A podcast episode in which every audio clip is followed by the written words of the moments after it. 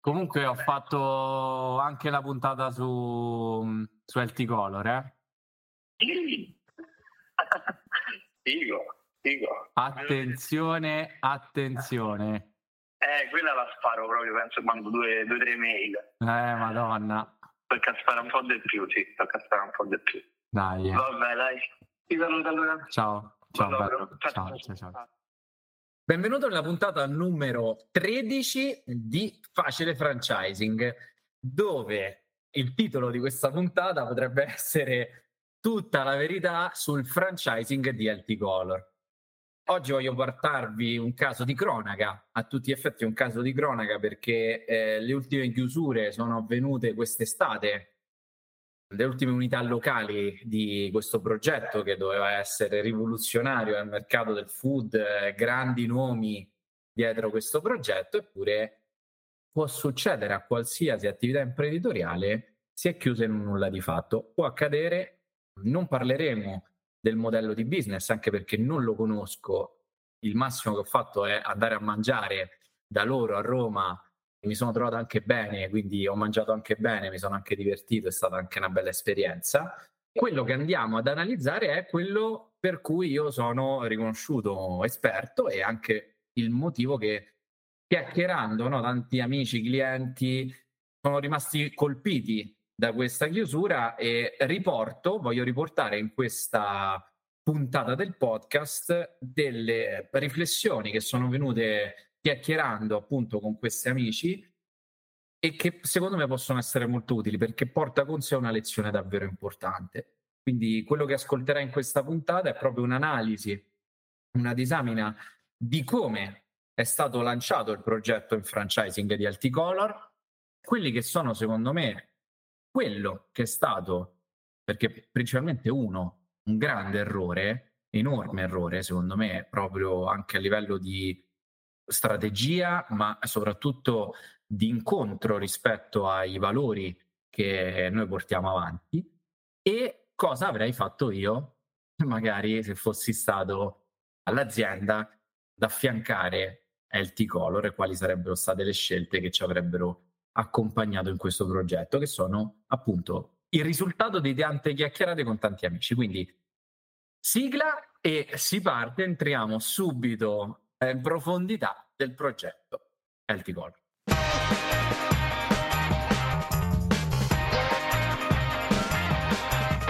Facile franchising. Bentornato, bentornato. Oggi puntata che scotta o che comunque è fredda perché loro facciano avocado, cucina fredda, insomma, non so se scotta. Ma è proprio una battuta del cazzo. Una puntata interessante, interessante perché oggi facciamo un esame del bilancio del T-Color, degli ultimi bilanci che ho qui davanti, perché attualmente stiamo parlando di fine settembre del 2023, che è quando stiamo registrando questa puntata, poi verrà pubblicata probabilmente un po' più avanti.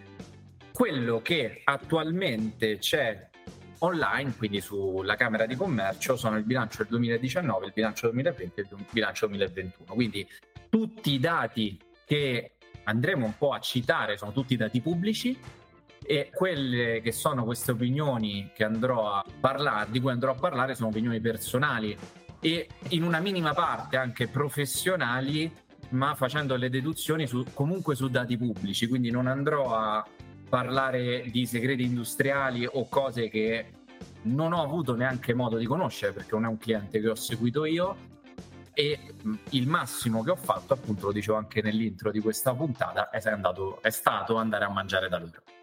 Quindi parliamo un attimo di chi è LT Color, perché oggi se vai sul sito di LT Color ci sono degli articoli che parlano di unghie, capelli e probabilmente non hanno neanche rinnovato il dominio, tant'è vero che hanno qualche agenzia qui di di Native Advertising eh, si è lanciata sul loro sito e, ha, e l'ha comprato il dominio, hanno messo online delle cose che non c'entrano assolutamente niente col food.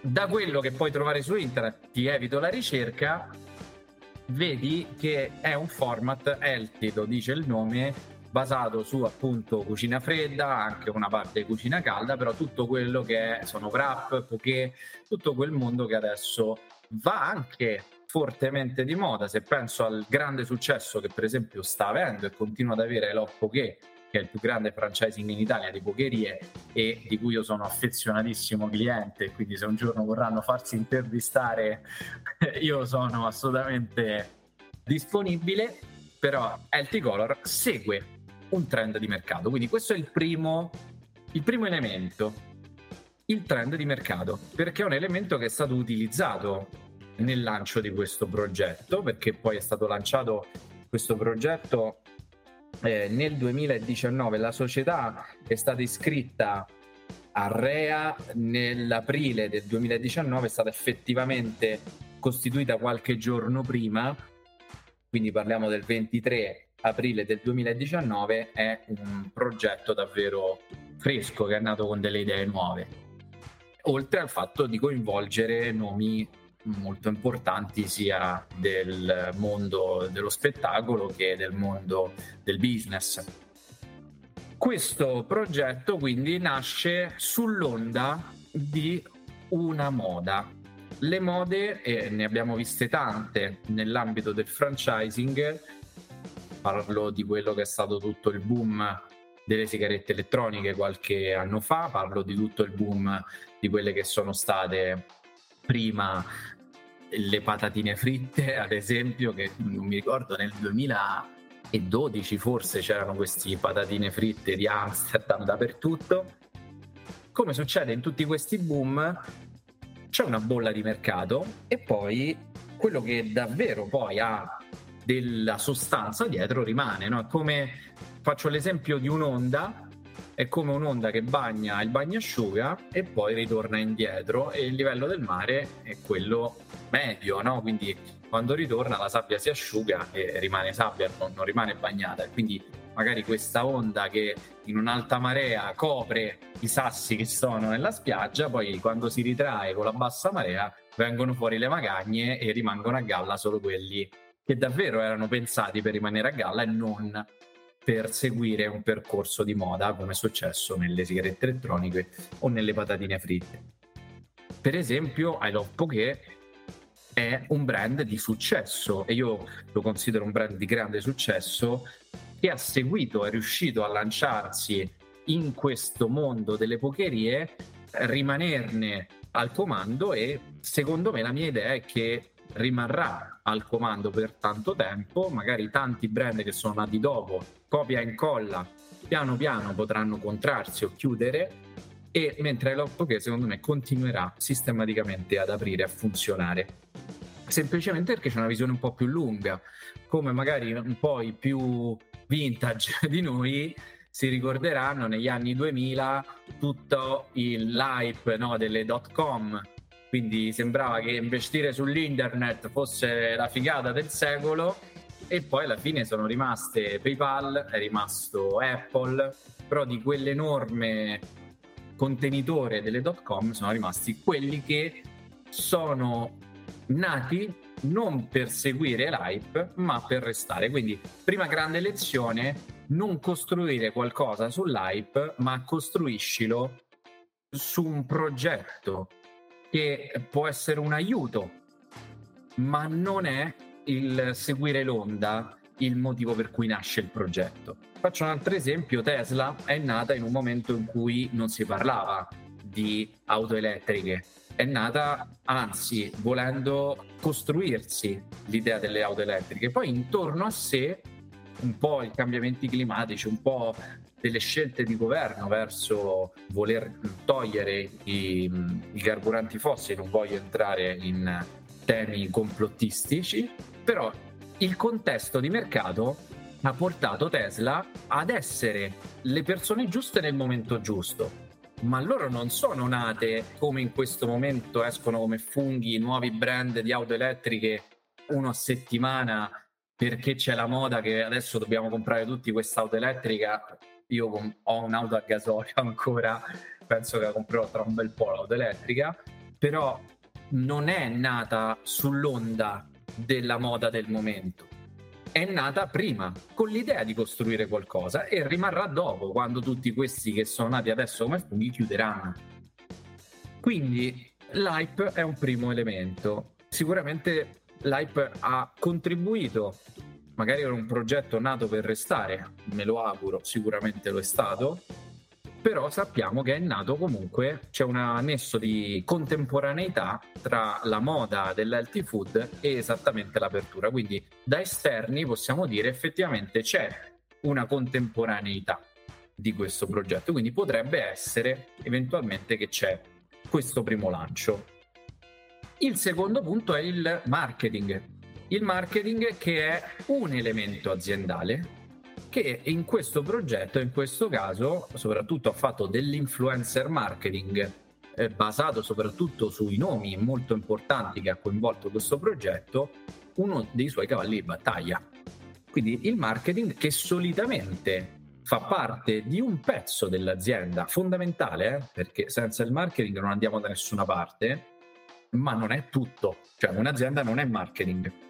Quindi il fatto che alle aperture dei punti alticolor ci siano state delle, dei volti noti dello spettacolo e che questo creasse le file fuori non significa che il modello di business fosse giusto o corretto.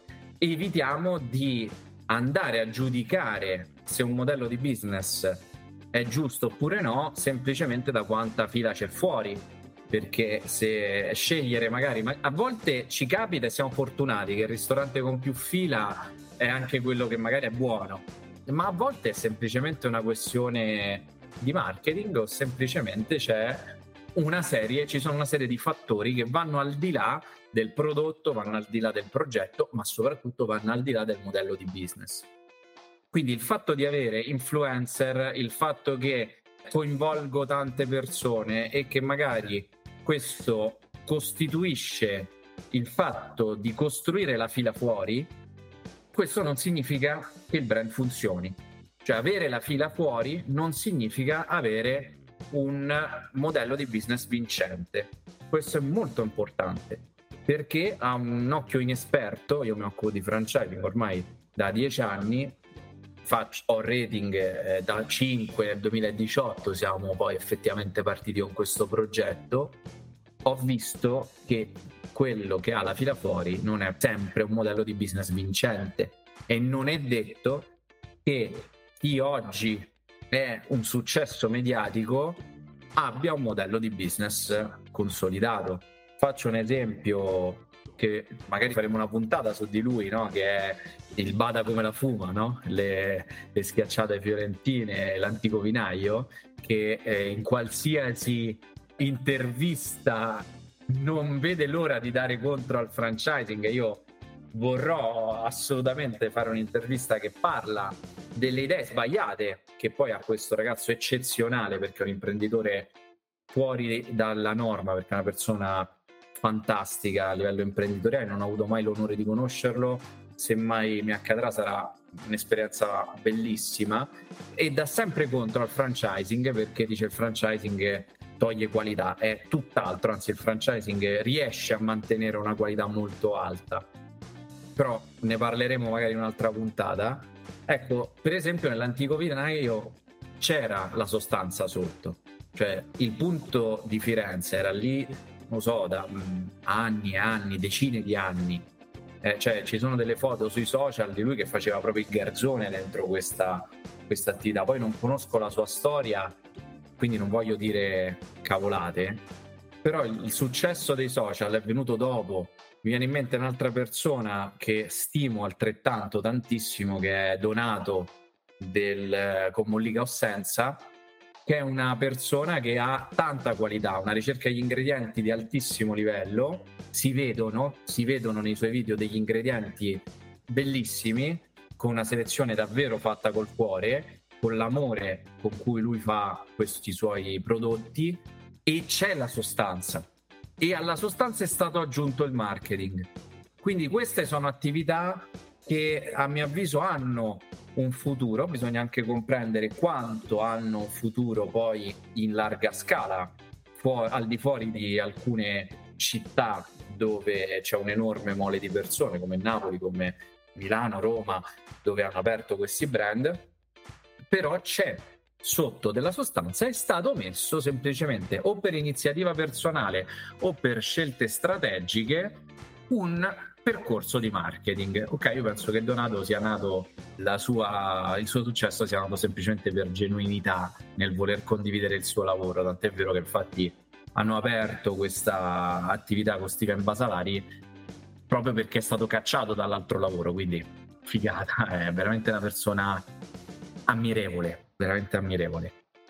Tornando a noi, quindi, se ho la fila fuori e sono partito prima col marketing e poi col prodotto, non è detto che questa cosa possa funzionare. Quindi attenzione a caricare tutto il successo del tuo format solo sul marketing. Ma il marketing è un pezzo della bilancia, il business è un sistema di vasi comunicanti e io ho necessità che tutto sia in linea non posso pensare che sul marketing sono molto forte e che su altro invece posso fare come mi pare, perché questa è l'idea completamente sbagliata di quello che è il marketing. Tant'è vero che poi accadono le cose come è successo a Color, che ha puntato tutto sul marketing, tutto sull'immagine, tutto sul apriamo, siamo forti, siamo bravi e poi effettivamente oggi ci troviamo con dei negozi chiusi e dei francesi che hanno, si trovano col cerino in mano, aver investito migliaia, penso centinaia di migliaia di euro perché fare un locale di questo tipo un po' di esperienza nell'edilizia e nell'arredo almeno non lo so spannometricamente forse 150-200 mila euro d'arredi l'avranno dovuti mettere giù considerando è tutta roba personalizzata, eh, l'arredo era di altissimo livello, almeno nel punto di Trento, anche che ho avuto modo di visionare e che ho letto purtroppo che è stato chiuso e c'è anche un'intervista agli imprenditori. Mi piange davvero il cuore pensare che il franchising possa aver creato questo. Quindi arriviamo al terzo punto, che è anche quello più importante, perché è la lezione sul mancato successo della rete in franchising di questo progetto che cosa possiamo vedere? Io ho qui davanti a me, ho stampato, eccoli qua, i bilanci e ho i numeri davanti ai miei occhi. Un'azienda che sin dal primo giorno, sin dai primi giorni della sua apertura, non ha avuto remore nel pubblicizzare l'apertura in franchising, tanto è vero che si trovano ancora degli articoli online dove risalenti al 2019 agli inizi del 2020 o comunque per tutto il 2020 e il 2021, finché sono stati aperti, loro hanno sempre pubblicizzato, loro e i consulenti che li seguivano, immagino forse li stanno seguendo per la chiusura, hanno sempre pubblicizzato l'idea del franchising. Però vediamo i fatti, i dati reali, quello che troviamo in Camera di Commercio. Io vedo nel 2019 un fatturato poco più di 83.000 euro con 130.000 euro di perdite. Un margine operativo lordo meno 130.270 euro. Ci sta, nel 2019 sono appena partiti, era un anno dove non c'erano scuse perché nel 2019 non sapevamo del Covid, non c'era la pandemia, sono partiti ad aprile, aprile, maggio, giugno, luglio, agosto, settembre, ottobre, novembre e dicembre, stiamo parlando di otto mesi, in otto mesi loro hanno fatto a malapena poco più di 10.000 euro al mese diviso in questo modo. Quindi con una perdita che va oltre le 130.000 euro e addirittura poi se aggiungiamo gli ammortamenti superiamo le 148. Quindi non proprio un business da francesizzare, anche se in quel periodo i loro consulenti spingevano per la vendita del franchising, quindi questo è quello che io non ritengo sia una scelta giusta perché vi leggo dall'articolo 1,3 della legge sul franchising che dice che il know-how è un patrimonio di conoscenze pratiche non brevettate derivanti da esperienze e prove eseguite dall'affiliante, un know-how che è sostanziale ed individuato oltre che segreto. Sostanziale e anzi lo specifica la legge perché dice per sostanziale che il know-how comprende conoscenze indispensabili all'affiliato per l'uso, la vendita, la rivendita, la gestione o l'organizzazione di beni e servizi contrattuali. Quindi vuol dire che il know-how che si vende in ambito franchising deve aiutare il franchisee, quindi l'affiliato, lo dice la legge e io su questa legge, vi ripeto, sono un promotore di questa legge perché è scritta bene, aiutare l'affiliato a utilizzare al meglio i prodotti, deve aiutare l'affiliato a gestire bene la sua attività. Che tipo di know-how ha un'azienda che fattura 80.000 euro e ne perde 130? Cioè, qual è il know-how di successo che io dovrei andare a prendere da un'azienda che cioè, nel 2019 dimostrava di saper mettere insieme delle persone di successo, magari in altri ambiti, musica, architettura, in altri ambiti, ma non dimostra di avere un sistema di business di successo, perché sono in perdita, ma in perdita di brutto. E se andiamo avanti negli anni, sì, c'è l'attenuante della pandemia, perché nel 2020 siamo stati chiusi, ok, ma io vi inviterei a cercare i bilanci di tanti altri ristoranti o attività e vedere che in realtà anche durante la pandemia si è riusciti a andare comunque in qualche modo l'attività. Magari non si sono fatti gli utili fantasmagorici, però almeno si è arrivati più o meno in pareggio, un piccolo utile. Sicuramente c'è stato un calo di fatturato rispetto agli anni precedenti. Però che cosa vediamo qua? Che nel 2020 con più locali rispetto al 2019 hanno fatturato in totale 160.000 euro, con una perdita che va oltre le 320.000 euro. Quindi alla fine del 2020 un bilancio di questo tipo, ma dovrebbe dire signori aspettiamo, fermi col franchising, dobbiamo validare il nostro modello di business, ma come facciamo a presentarci ad un investitore che non sia completamente una persona al di fuori del modello di business e quindi una persona non ha mai letto un bilancio, quindi io lo posso vendere un franchising di questo tipo a chi? A quello che magari vuole lavorare con il personaggio famoso che compra sul marketing e sull'influencer marketing il progetto, ma non su un progetto che funziona. Qui non c'è nulla che, po- che ci dice da numeri a bilancio che questa azienda funziona. E perde più del doppio di quello che ha fatturato, come possiamo dire che è un'azienda che funziona? Come puoi andare, l'etica personale di andare da un imprenditore e dirgli apri che fatturerai la metà di quanto hai speso?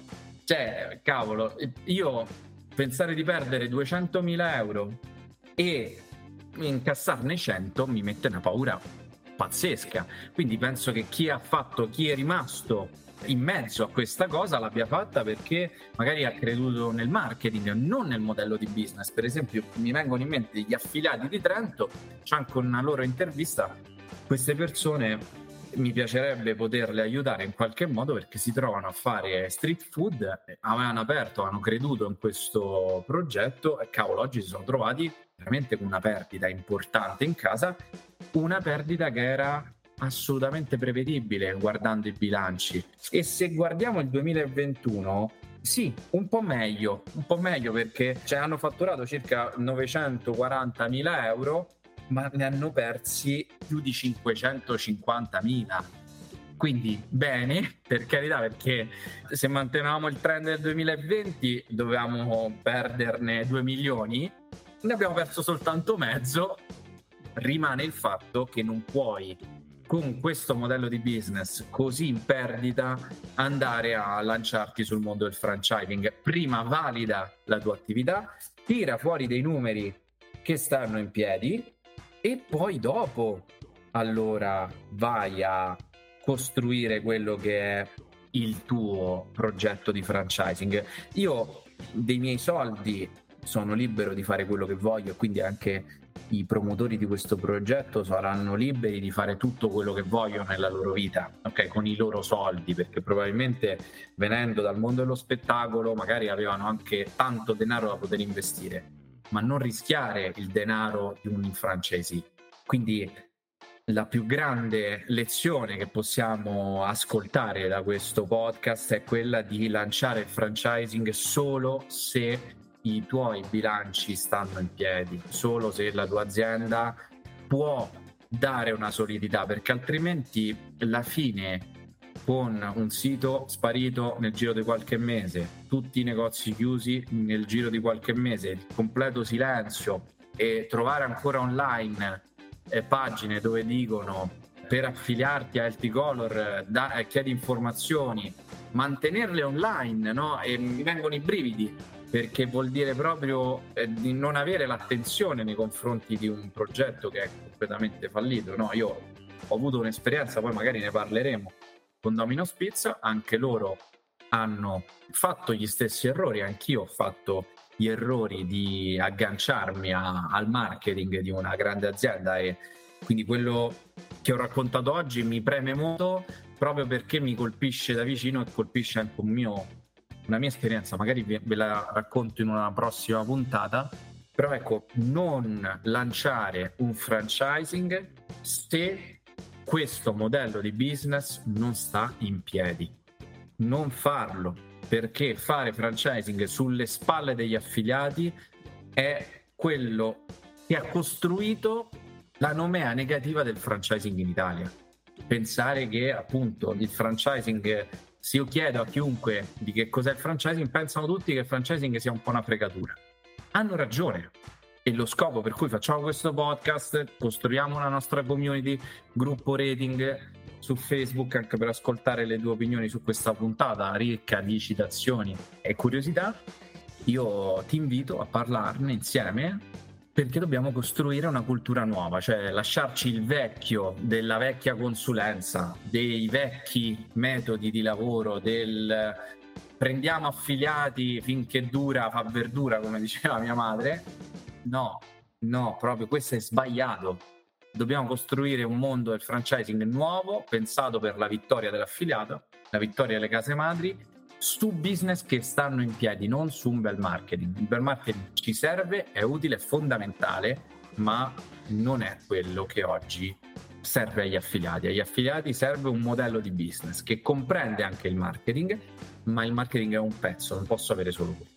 Quindi questo è un monito, spero di aver dato comunque delle tre spunti importanti per la tua crescita, per il tuo progetto in franchising ci vediamo sul gruppo, gruppo rating ci trovi su Facebook, ogni mese pubblichiamo una, una diretta di approfondimento, circa 30 minuti, un'ora se ci sono delle domande, lasciamo anche spazio alle domande, mi piacerebbe poi fare dei format soltanto di, di domande e risposte.